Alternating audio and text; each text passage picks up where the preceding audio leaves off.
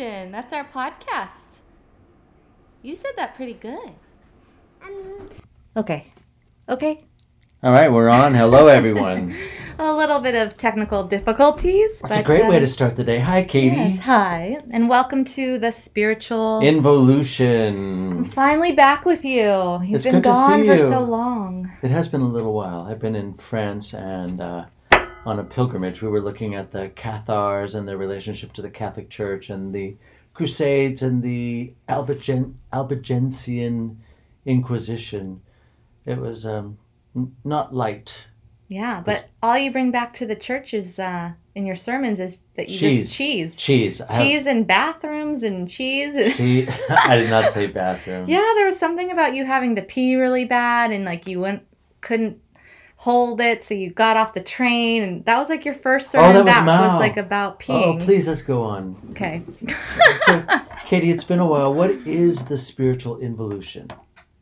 Well, it's the idea of involving, looking at yourself inside so that you can outwardly help to evolve the collective consciousness as a whole rather than pointing at what needs to happen outside of you, you know?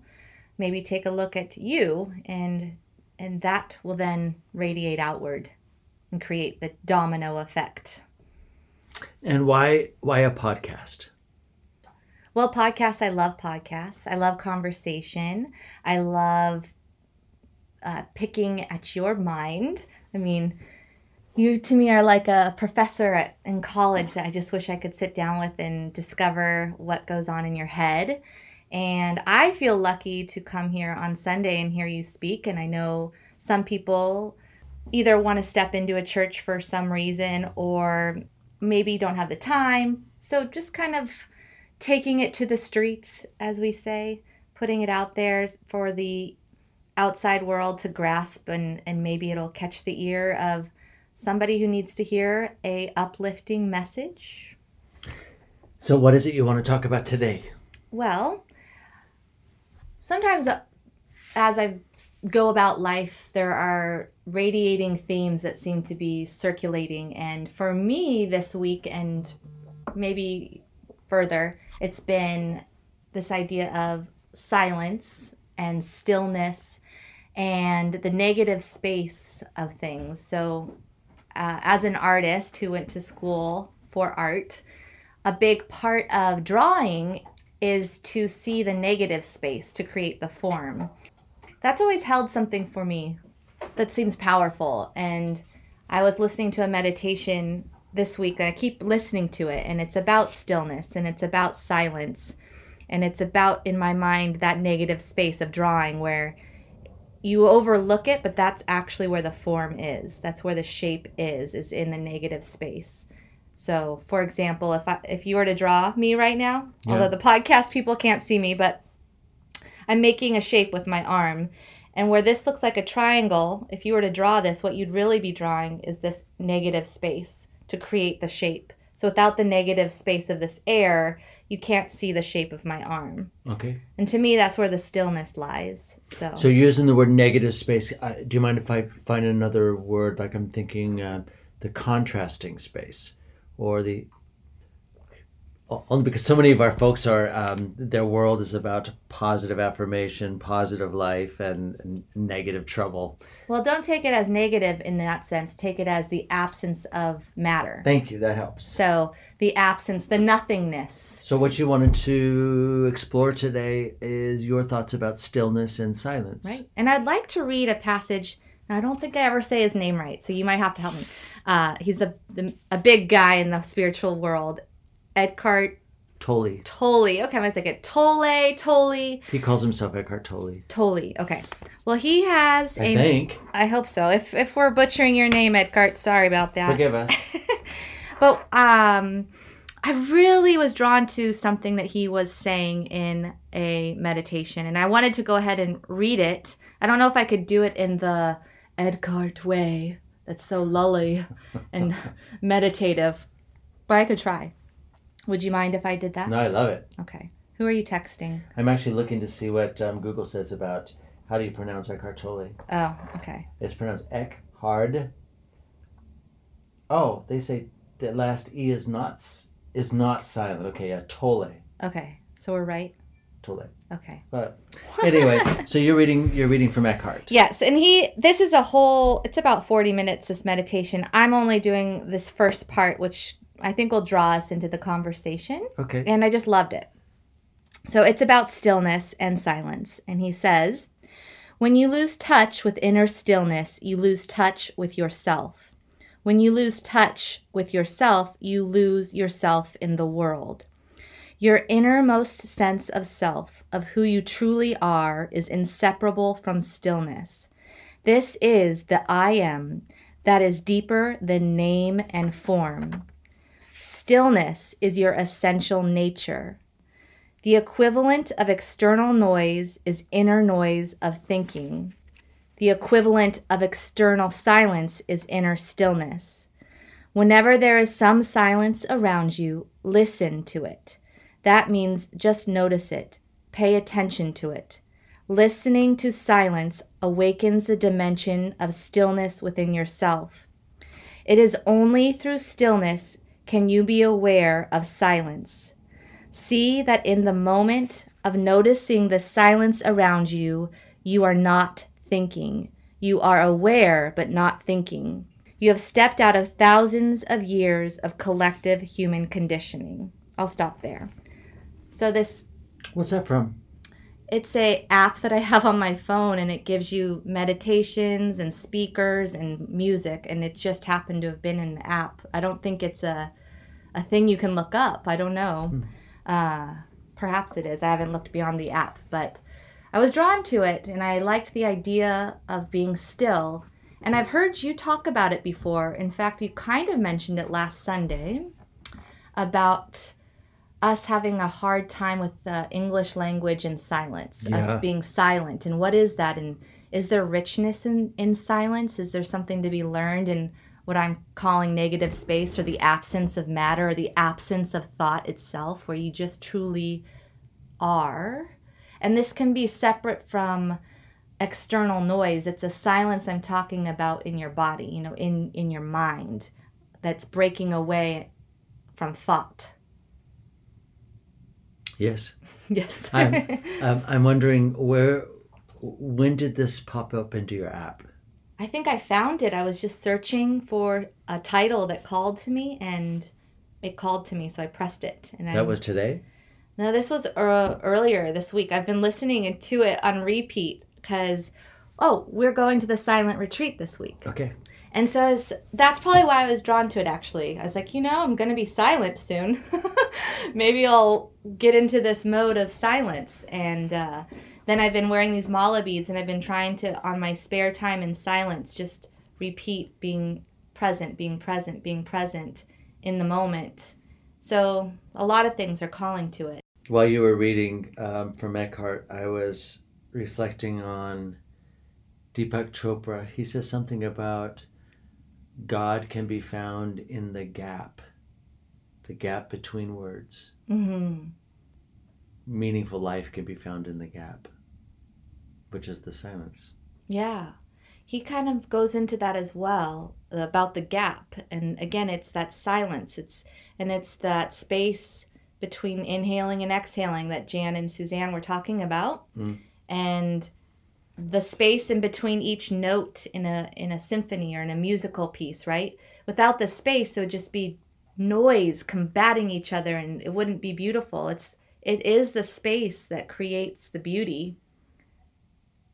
How do you find silent time, being that you're a mother of a kindergartner and a toddler?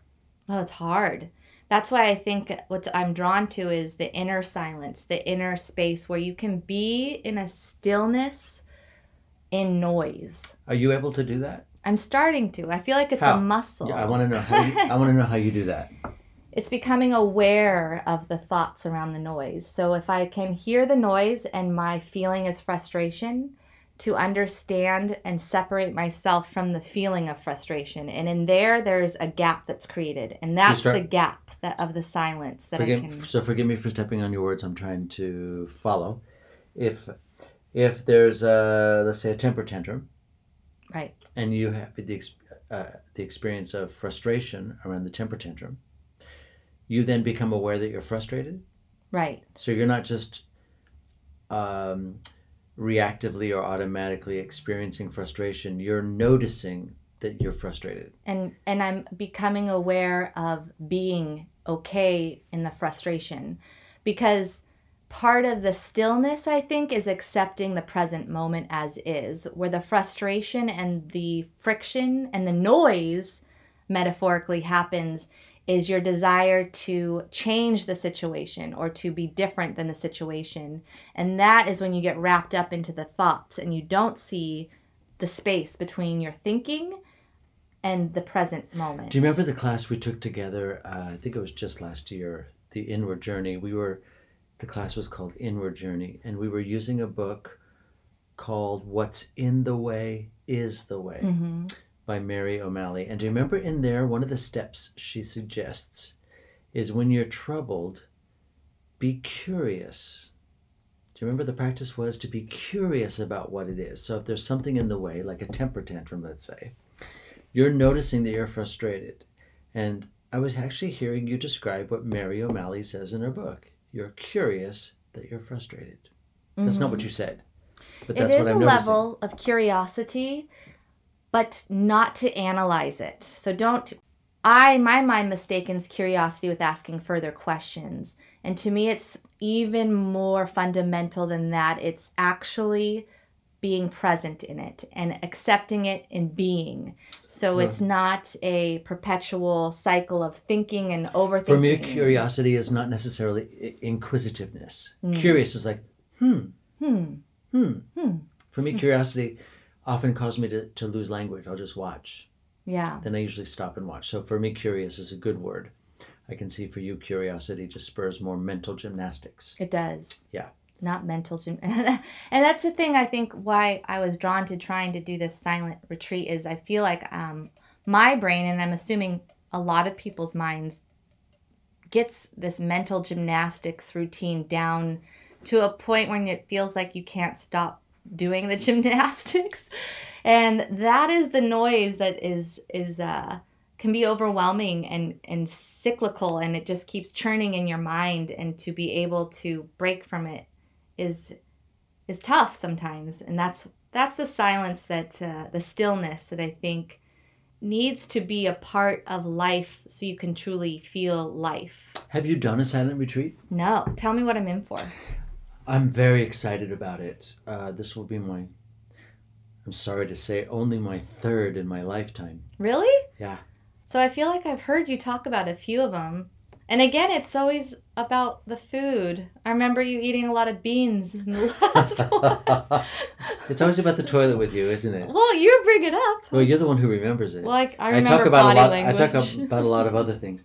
I found it curious. I found it curious that we were on a silent retreat, and the food that they fed us the whole time were beans. yeah I, mean, it just puts a whole nother picture in my head of silent retreat. Other senses were being activated for sure. People were so uncomfortable. It was. It was delightfully, sweetly.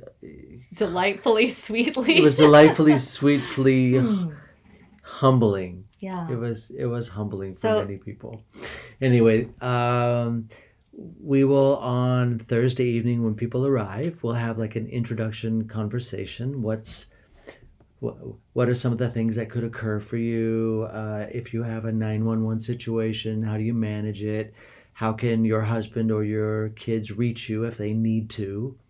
Um, Because there's no phones, right? well, we suggest no telephones. Oh, okay. Yeah, so you you are encouraged to have a writing instrument and uh, notebook, but nothing to read.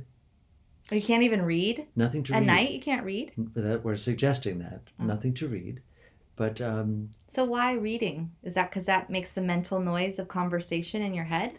for like you were describing your malas. For me, silence is um, even using language is not necessarily spoken words, but it's um, observed words. Hmm. So there really isn't silence for me. And writing is a one-way activity. Writing is uh, is like a download. Hmm. It goes from inward out as opposed to outward in. I like that. That's true. So we're looking we're looking to go from the in outward. We're like trying to coax something or allow or invite something to to begin to make itself present. Do you write a lot? I do. Do you ever feel like you write something and then you later look at it and can't believe you wrote it? Like it's it's a weird Mm. that you wrote that or Sometimes I look at it and I don't know what I meant. oh So I have no context. Like have you had that experience where you maybe like you're in a dream state and something was uh, meaningful or informational and you may have written it down but in the morning it doesn't make sense because it was linked to so many mm. other things Not so much. I just have the feeling of looking back at past writings that I've done and think, "Whoa, Well, was that me?" you're a superstar human being i can see you doing that No, well, I don't feel like it's me. So I wonder if it because when you're talking about the just coming out, it, it almost does feel like it's something going through you that's not you. A download. Yeah. Kathy ann says to me stay close to the download david stay close to it Do you think silence has any effect on being close to this download? Yes, um, and silence. Uh, uh, silence itself can be metaphorical for me. I thrive in human interaction. I love relations. You are a people person. Yeah, definitely. So going to the gym, let's say, um, is not as enjoyable when I'm doing it of my own accord. But when I got a, a group of people, like a posse, I am thrilled. Today there were a couple women that joined me, and it was a delightful experience. I love my interaction at home with Mauricio. And uh, last Friday, it was my birthday, and he was at work and he didn't stay home like he does used to. Many Fridays he would work from home. I'm telling you this because I had probably six hours of non human interaction no talking, no text messaging, no telephone calls. And that's the day I would go about uh, doing laundry, changing the bedding, um, getting my clothes ready for Sunday, maybe pondering my Sunday sermon, my message. Those six hours were like having an extra eight hours night sleep. Mm, It was like I felt like a new person. yeah. So your, I think your question was Does silence help you be close to this download? this- totally. I felt connection. liberated. I felt alive, um, spontaneous, fully present, and and um, less reactive. Like constantly reacting to the reminders of my calendar, reacting to the next thing that's on my appointments, uh, the next the next thing I have to produce or to give or to attend. I um, I felt organic. Mm, Does that make sense? yeah. So do you think you need that more? I was saying to Mauricio yesterday, I I must make time for it. Right. I must. It's funny because my husband has Tess right now in Florida. So Tess is the three year old. Tess is the three year old who I am. She's not in any daycare or anything, and so she's basically like another arm all the time. She's there when I wake up the first thing in the morning. She's there with me all throughout the day, and I love her. I really value this time before they go to school as, I mean, my only time when I'm fully there. You know, hundred percent. I'm I'm their world, and I know it's such a fleeting moment, but when I dropped my son off at school today, I became aware I was in the car by myself and that I had this freedom to read or write or do anything really that I wanted to. And it made me feel the same way as maybe I should get her into something, even just twice a week, that's for a few hours that I can guarantee I have this space of my time, even if it's sitting in solitude. There is something, it feels like fresh air, like vital. for me, it takes time as well. So, uh, like, I can't sit in a room with a lot of activity and then have interruptions regularly, like questions asked. Hey, have you paid the bill for this? Or um, can you go pick that up at the post office? The, the kind of conversations we have on Sunday, some people call it a sermon. Th- Those ideas or plotting out, it actually takes time of non speaking like like I can't just pluck out ideas and thoughts and hammer them down. It requires it requires a period of time of wandering, a period of wandering. Mm-hmm. My mind's wandering, I'm wandering the house without any structured time. Kind of like when we were kids, we had unstructured playtime. Yeah, My mind needs that now. I, I get that. Do you feel as well that your creative process or, or your being of childlike wonderment goes in almost a a cyclical wave? Like right now I feel like I'm entering this very introverted, observational, creative state. And I recognize when I dip into them that that's where I see magic. And then I'll get out of it and it's like that's when I'm supposed to produce the magic that I saw. And it takes me on this really amazing ride, but I think I come off antisocial. Like even on Sunday, Susan was like, "Are you okay? You seem extra quiet." And uh, I am fine. It's just that I'm I'm entering the season that happens, and I saw this bee yesterday that was sitting in the sun, and I got out my macro lens, which is a lens that allows you to really hone in close on a small object. And I tried to capture the bee, but he flew away, and I was kind of bummed.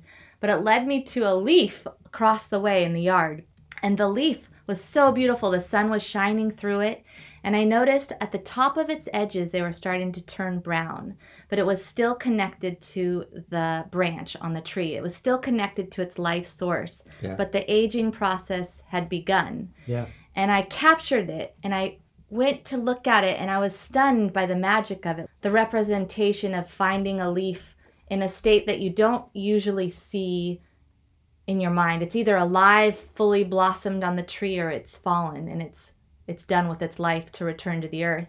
And I found this little piece so beautiful. And I like started almost feeling so sentimental about this leaf.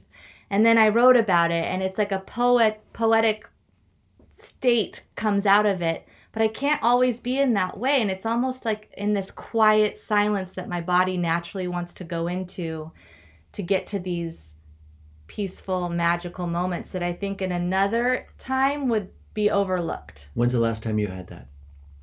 I don't know. They, they come and go, and I don't know if they are attached to. Is it related to you being in the house by yourself? It might be. It probably is. Because your son was with his grandmother and your daughter was with your husband. Right. Yeah. That and and I don't know if there's some hormonal changes or what the. Sometimes I think it's almost seasonal. You know, there's just Okay. different. I I was at a retreat and a woman uh, talked about the veil being thin right now.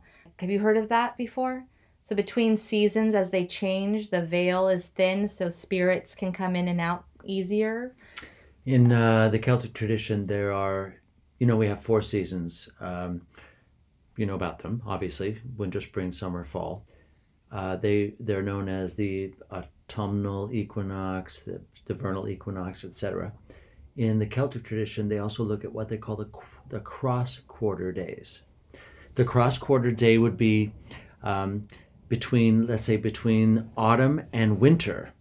Exactly in the middle is what we call Halloween or or Samhain. Samhain, as they say, is the day that the veil is the thinnest.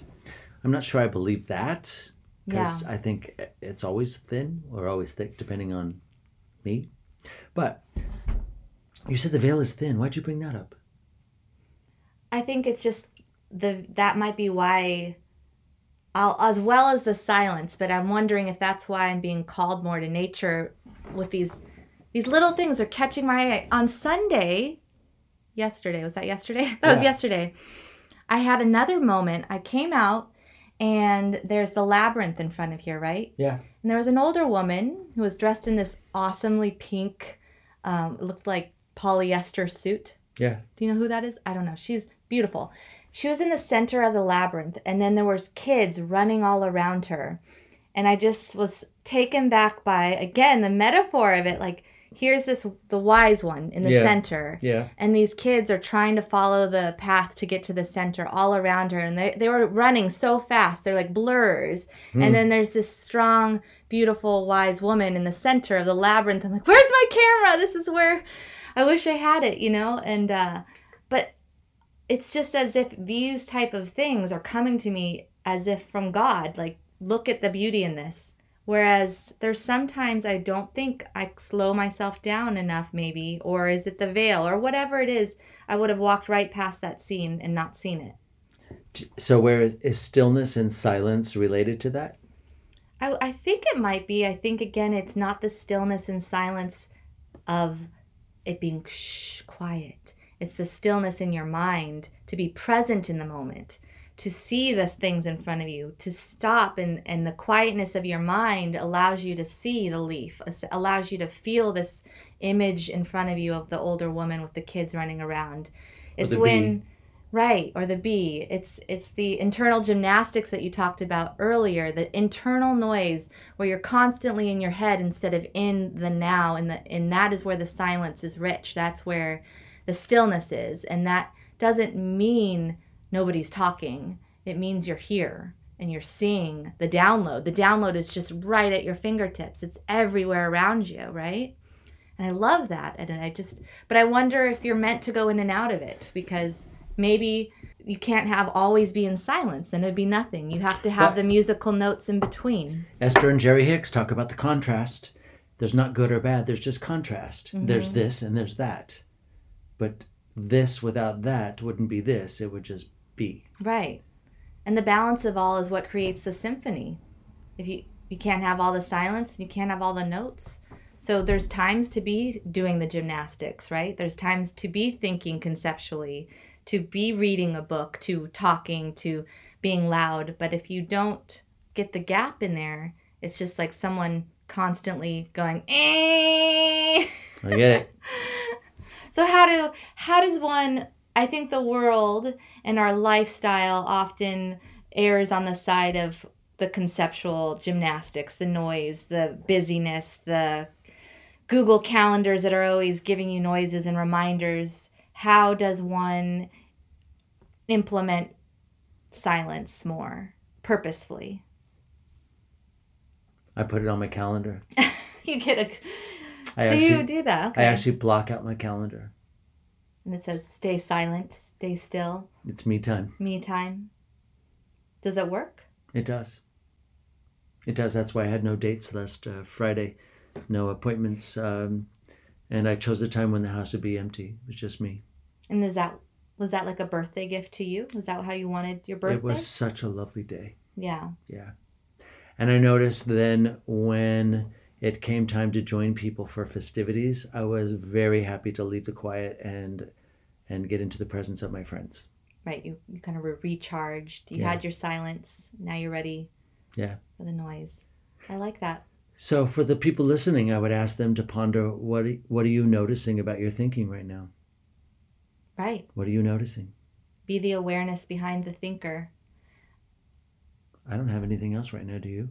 I don't. I like this discussion though. I like where it's going and I'm excited for the silent retreat and I'm hoping well actually I'm pretty used to beans, so I suppose I'd be okay with beans. I mean, it's a different location. You know, John calls me beans because when he met me, it's all I ate. I was I like ate a can of beans every day. So. Beans. Yep. Okay. Well, are we really gonna end it that way? I think we. I are. mean, I think enjoy, we should. enjoy your beans, everybody. Bye. Beans in silence. Ta ta. yeah